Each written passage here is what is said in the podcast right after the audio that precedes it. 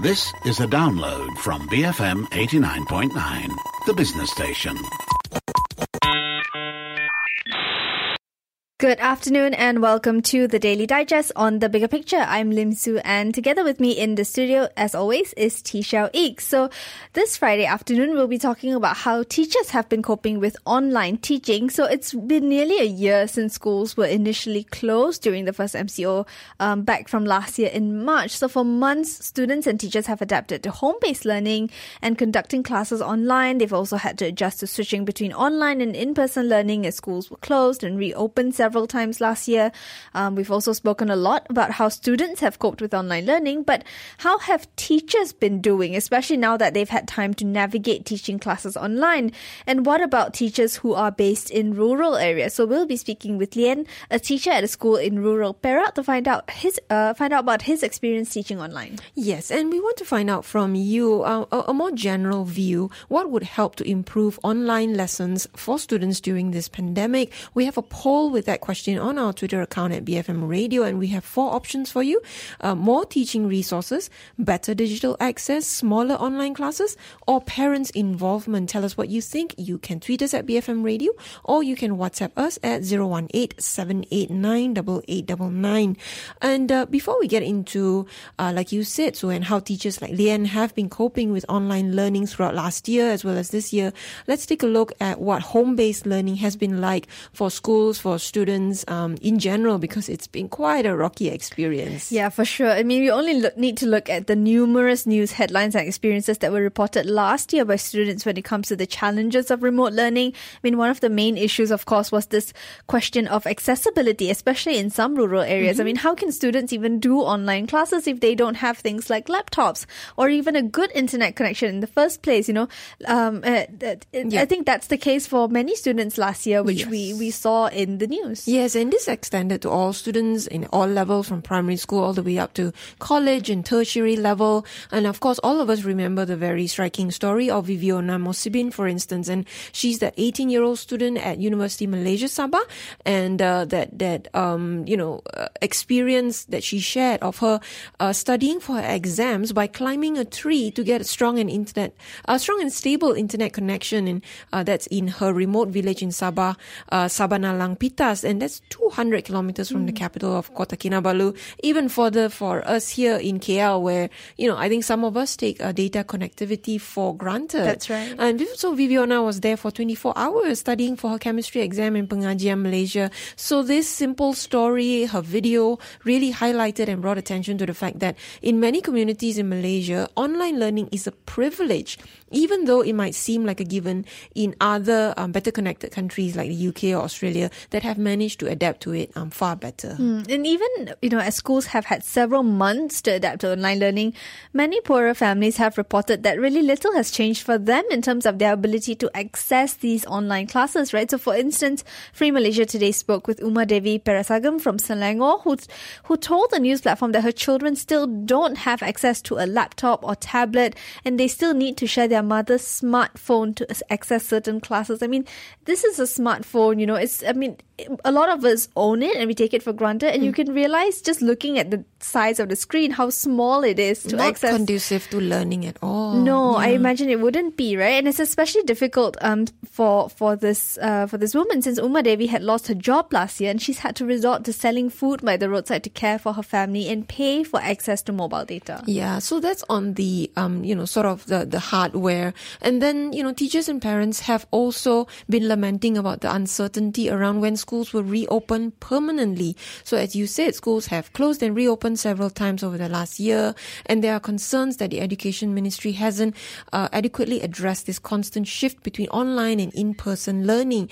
And education experts have said that students could fall behind in their education as a result because when schools return to online learning after doing in-person classes, families, like you said, who don't have that access to a stable internet connection or electronic devices then fall behind. Some academics have even gone as far as to say that young students today could end up being the, and I quote here, lost generation if solutions aren't aren't found to ensure that students can keep up with their education syllabus. Yes, and you know, going back to the topic of accessibility, the government has acknowledged that it is a problem and they have rolled out measures to help students get on board with online learning. I mean, the finance ministry last year announced that under budget 2021, 150,000 students across 500 schools will be getting free laptops as part of their pilot program to increase access to online learning.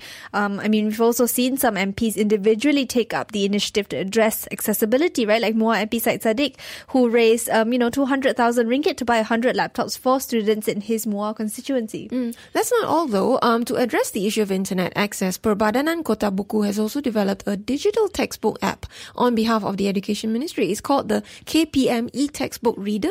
So students can access their school textbooks free of charge at textbook.moe.gov.my.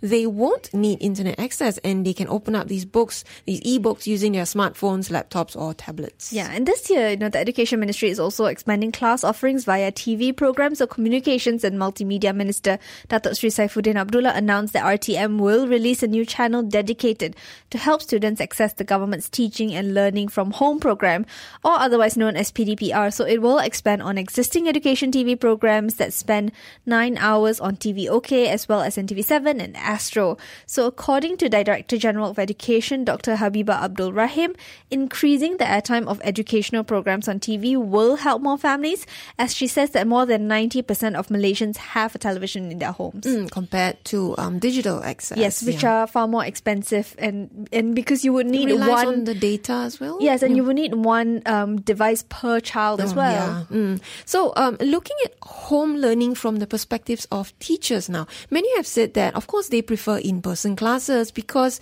you know students who, uh, well, students who can or, or have the ability to access online learning um, have other challenges. Uh, mm. They tend to not pay as much attention on video calls, and you know even for us adults attending Zoom meetings, I think it's tiring after two Zoom meetings. That's right. Let alone nine hours of classes. I know, and some teachers have even reported that students are frequently skipping classes. You know, um, given the nature of the the, the engagement. Um, other teachers like mathematics teacher Muhammad Khairul Izzuddin Sha'ari in Kelantan, um, when speaking to Free Malaysia today, um, voiced concerns about the government's last minute decisions to close down schools after teachers um, have planned for in-person classes for the long term. So uh, in this interview with FMT, Muhammad Khairul said that uh, when the government reverted to online learning towards the end of 2020 last year, and this was after schools had reopened in June, right? Mm. Uh, and then schools went back to online learning. Um, Muhammad Khairul said that this kind of approach is, and I quote here, too last minute for schools to make the necessary preparations. Yeah, we've seen a lot of teachers and organizations like the Melaka Action Group for Parents in Education who have also been urging parents to be more proactive in helping teachers to fill in these gaps when it comes to online learning. So generally, there have been suggestions for parents to ensure that their children attend the classes, that they come up with a schedule to help students focus and be more on hand, uh, to be more hands-on, sorry, in terms of being aware of the assessments students need to complete. And these suggestions have increased in light of the fact that the Education Ministry made a last-minute decision to close schools after they were scheduled to reopen on January 20th, with the exception of in-person classes for kindergarten students and those taking national exams like the SPM, of, of course. Mm. I mean, shall I have to ask. I mean, you you have a, a young child. How mm. have you know you and your son coped with online learning? Um, so it's been tough. It's been a very very difficult journey for uh, for my husband and I, and and, and for my young six year old. Um, granted, he's not in the government um, mm. education system just yet, so he's at the kindergarten level. Um, but you know, uh, your point that you just made about uh, some education groups calling for parents to be more proactive. By default, we've had to be, um, but even that is a challenge for many parents who are um, mostly working, uh, whether we are working from home or those of us in essential services who are um, working at our offices. Um, that that ability to juggle um, caring for our children's um, learning, uh, making sure that they keep in touch with the online classes and whatever homework that comes after is an unimaginable burden. Um, we have newfound respect for teachers, that's for sure. um, and I've come to notice, and, and, just from my observation, teachers are trained in this. Teachers are trained to teach. Teachers are trained to guide kids. Teachers are trained to recognize when students are doing well, when they're not coping, when they're struggling, and, and to be able to take action. Parents are not trained to teach. All we're doing really is running along after the child gasping for breath. Um, we our kids are not listening to us. They will listen to their teachers because they recognize that that authority. Um, they are not listening to us. Unfortunately, I don't know what kind of authority we are exerting, if at all. I mean, I- I I've I've seen you know so many people also share stories on social media about that similar newfound respect for teachers, right? Because parents suddenly realize um, at the, uh, early in last year that teaching is not as simple as they thought it was. you Oh, know, I've seen so many people share those experiences, and I've also seen some teachers. Um, looking for you know sort of sharing their experience online and looking for other people to pitch in with innovative ideas because for them they are also struggling to find new ways to keep students engaged you know it's not i mean perhaps you know students found it interesting a year ago when things everything was still so new you know what is the zoom lessons and google classroom and things like that but I think it's that problem that we mentioned earlier of students skipping classrooms or student not feeling Your interested in it. mm. Yeah, because as a teacher, how do you grab their attention across the screen, right? You're not there in person. So I feel like I'm, I'm seeing struggles from both sides of the spectrum online. I mean, for me, at least online mostly. Absolutely, yeah. Um, I feel like um, it, it, it takes more to translate um, in person lessons uh, into online lessons than simply just projecting or sharing your screen on, on Google Classroom. It's more than just um, sending PDFs to the parents to be printed out for their kids, right? There's some, the, the very essence of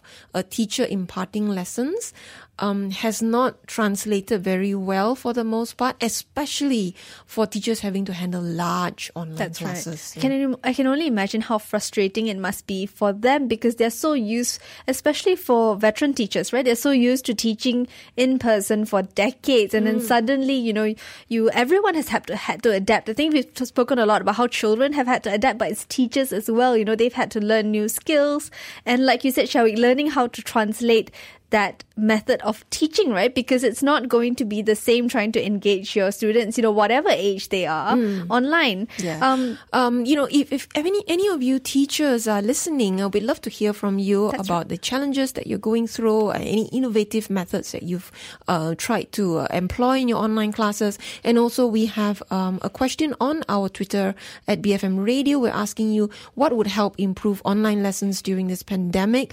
Um, our options are more teaching resources, better digital access, smaller online classes, or parents' involvement. So take that poll at BFM Radio or WhatsApp us at 018-789-8899. Yes, and after this, we'll be speaking with Lian, who is a school teacher in a rural town in Perak, for his experience with online learning and how he's adapted. But we do have to go for a quick break right now. Stay tuned to the Daily Digest, BFM 89.9. Welcome back to the Daily Digest on the Bigger Picture. I'm Lim Su and alongside T Xiao Ik in the studio today. And we're talking about, you know, at least before the break, we were talking about how schools have been coping with online learning in general, especially when it comes to access to the necessary resources like laptops and internet connection. And we also touched on some solutions um, the Education Ministry has rolled out thus far, including making textbooks digital um, so students can access them even without an internet connection. And after this, we want to look at how teachers have been coping with online teaching. That's right. Um, but first, we've gotten some responses from you uh, from our Twitter poll where we asked you what would help improve online lessons during this pandemic. 60, almost 62% of you have said better digital access. So we take that to mean devices like laptops and also connectivity, of course, like the, an internet connection, right? Um, 20% of you have said more teaching resources. 11.8% of you say parents' involvement is important.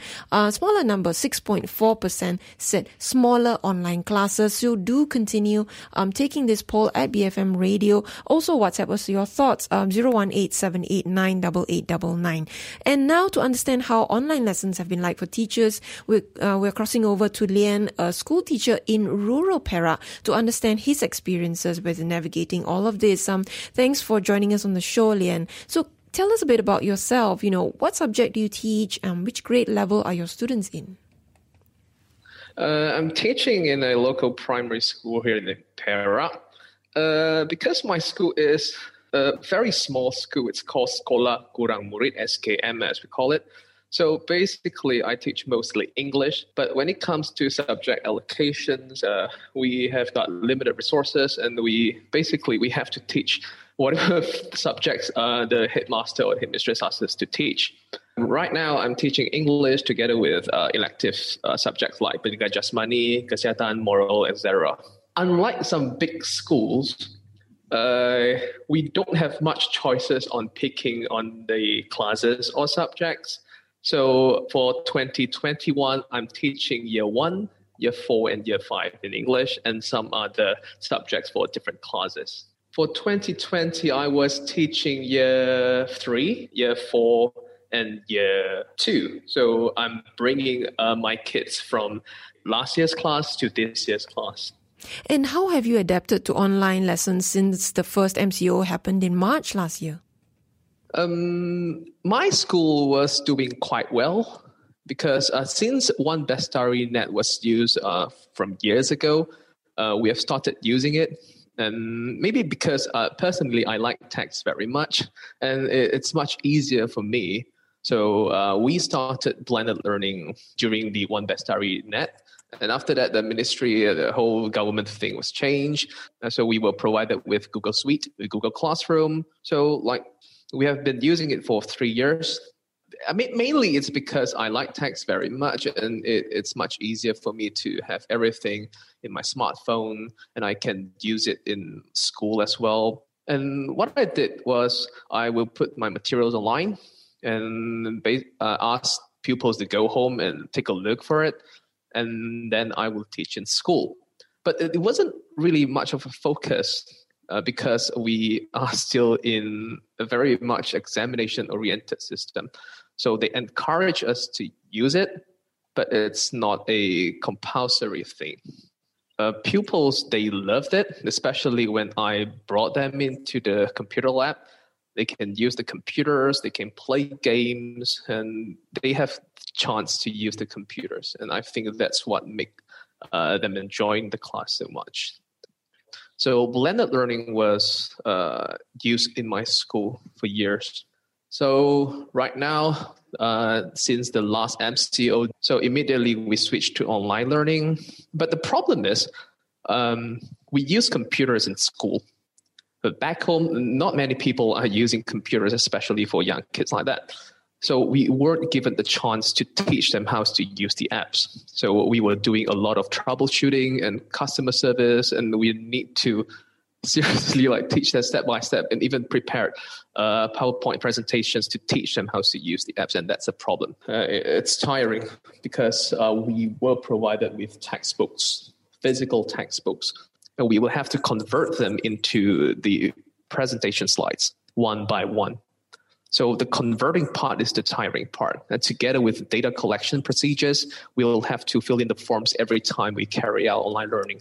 So it's like everybody's chasing our butts for all different kinds of like how how much time you have to use for your online learning and how do they do your homework in at home and how do they get online with what kind of devices and do they have any kinds of troubles and this is really tiring and how have your students adapted? Mostly they are fine, but uh, some kids they are really bored because they can't go out much, and uh, this is a it, it needs a lot of cooperation from the parents and without the the cooperation from the parents, right? Most of my kids they join the class, then they join the class because they want to talk to their friends, they want to talk to me, and after that, when I upload my materials online, they just sort of like ignore it. Mm, they couldn't finish the task, and that is the problems for me because the tasks are needed for the assessments. And those who do the task every time, uh, they will keep on doing it. For those who don't, yeah, they've been disappearing for me. And I didn't see quite a few of my kids since last year. Uh, we did go back to school uh, in 2020, and I asked them personally. They say they were playing games. Uh, the parents weren't at home, so they didn't bother to join the class because they because kids okay, don't really see the importance of getting engaged in the education, even though there's a pandemic going around. So I think again, uh, there's only so much we teachers can do at home. So that's why I say parents are really, really, really important in such cases. So, one issue that's cropped up quite frequently in rural schools is accessibility to equipment and a stable internet connection to ensure that online learning is possible in the first place, right? Has this been an issue with your students? Uh, my school is located in the rural area, but for 4G connection, it's still okay. But I think it's because of the awareness of uh, different data plan and different kinds of smartphones which they are going to use and some of it they they I, I don't think they know about the unlimited plan yet so they waste a lot of money on it so i think uh, to tackle this issue uh, maybe the government or the education uh, ministry they can give us authority to let the students bring the smartphones to school. We teach them how to use. We let them aware of uh, what kind of smartphones to use. Because seriously, Google Classroom, we don't need expensive smartphones a cheap ones, right, from Xiaomi or Huawei, it's more than enough for us to use Google Classroom because we teachers, we convert things into slides and YouTubes. Let us have the authority to ask students to bring their smartphones back to school and we teach them how to use and maybe it can solve the problems. That, that's what I see from my perspective because my my kids are living in a rural area, but uh, their parents, I think they they still can afford some of the smartphones for their kids. So, uh, Lian, after the first MCO last year, schools have shifted between online learning and in-person classes several times, you know, because they reopened and then closed again. So, how have you and your students adapted to those changes? Uh, it, it's really tough. It's really tough because for kids, um, they they wouldn't care so much. I would say, uh, but then uh, getting stuck at home isn't something they want they, they, they, they wanted to come back to school. That's what I got from my students, especially when they don't have the chance to exercise at home, they can't go out. And especially last year, when the, the schools are closed and reopening again, um, we were receiving tons of directives from different departments, from PPD, from JPN, and even my headmistress. She was personally, um, she's just really tired of it because the different directives can arrive in any time, like late night, and they are chasing us for the data, especially for online learning, because um, we don't have a centralized system yet.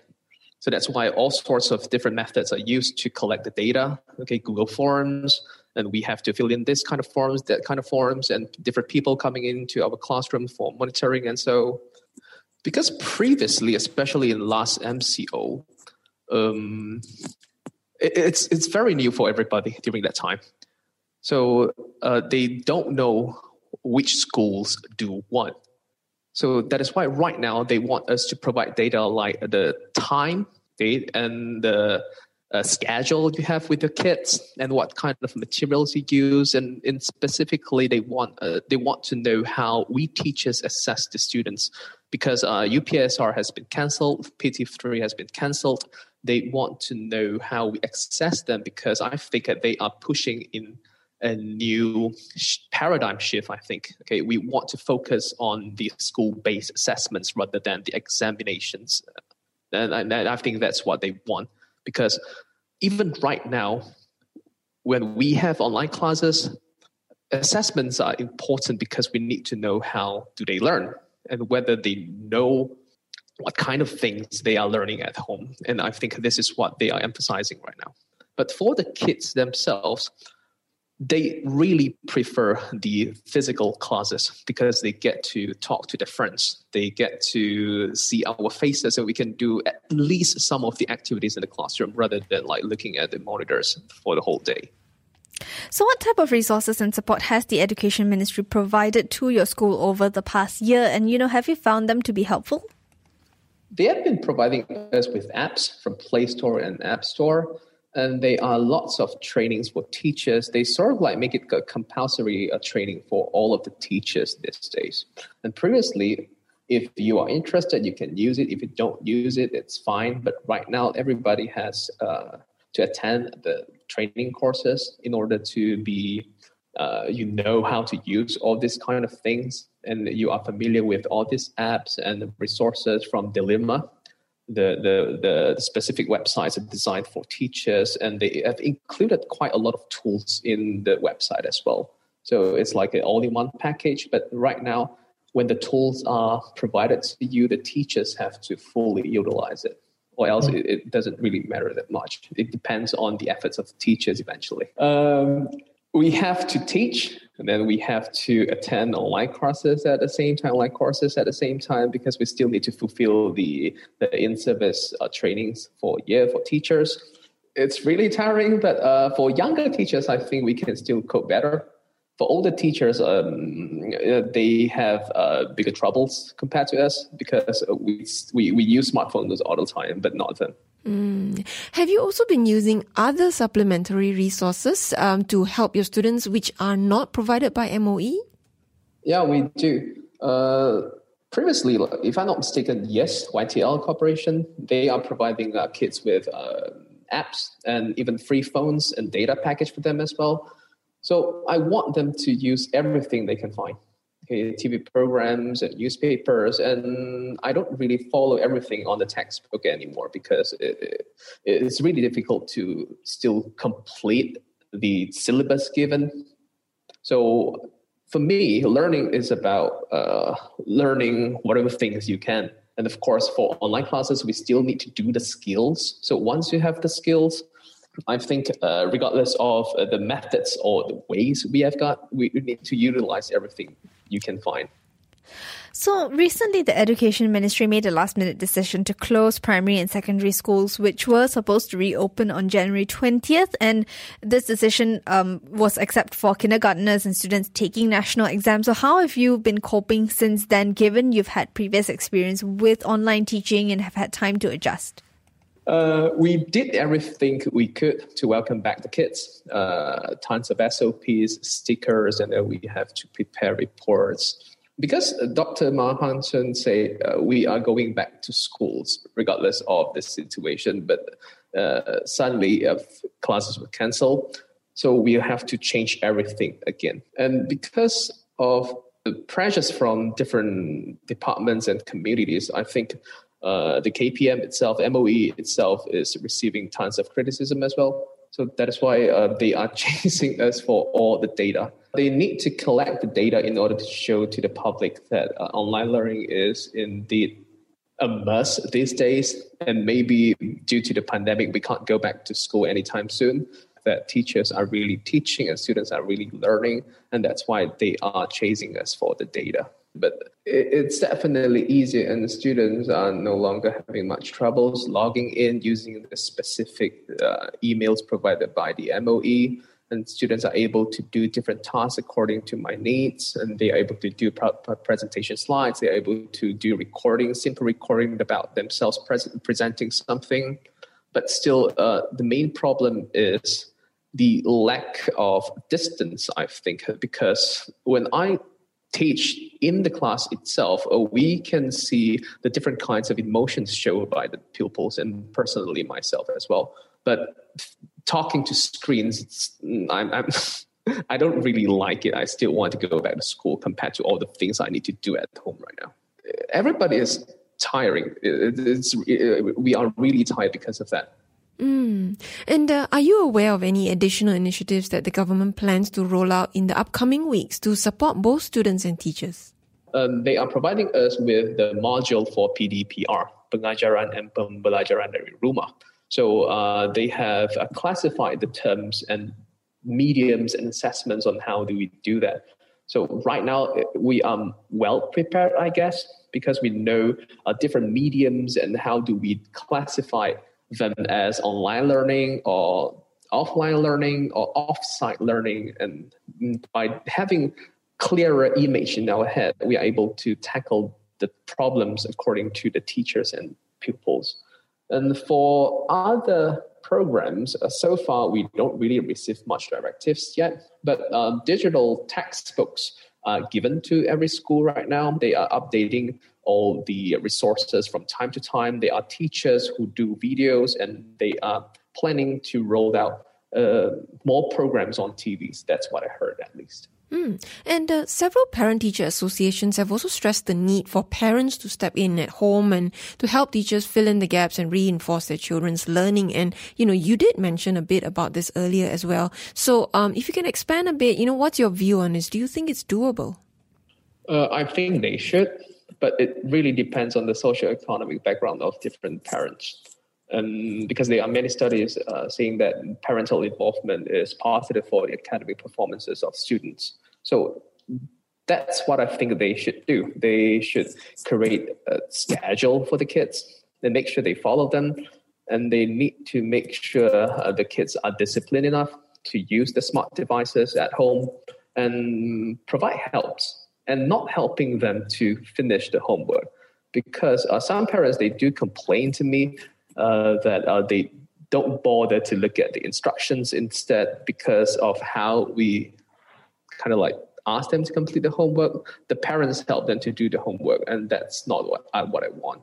So instead, parents should really try to encourage learning instead of like spoon feeding them. And of course, for younger kids, we need to let them understand the current situation. But in fact, for younger kids like my year one students, the parents sit together in online classes with them. So I think uh, they are doing much better helps compared to my older kids but for sure parents are busy and there are even suggestions that teachers should carry out online classes during nighttime and i don't know how are we going to do that but hopefully parents can get involved in online learning and that's what i want and that's what i wish for. So moving forward lian what other measures do you hope the education ministry will consider to help both teachers and students?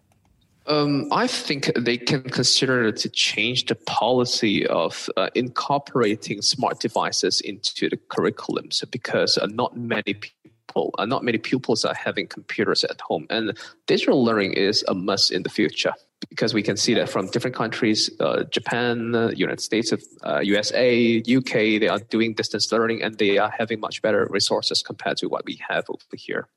And of course, I think personally, uh, they need to give some space for teachers as well because uh, we are filling in a lot of forms. Uh, there are too much monitoring and data collection. And instead, for me, I think the time should be spent on preparing the materials instead, and let the principals to handle uh, the monitoring instead.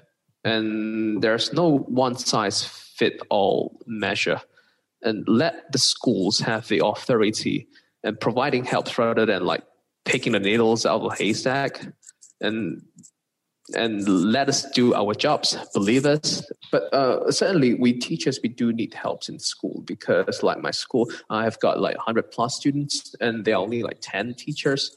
And for kids SOPs they don't mean anything. Uh, we are having difficulty on asking them to sit on the place we have problems of uh, asking them to uh, observe the social distancing things. So if the local community uh, is able to provide helps for the teachers, like uh, go to school and help us with all the SOPs and things and let us do our job of teaching, I think it can work in green zones, hopefully.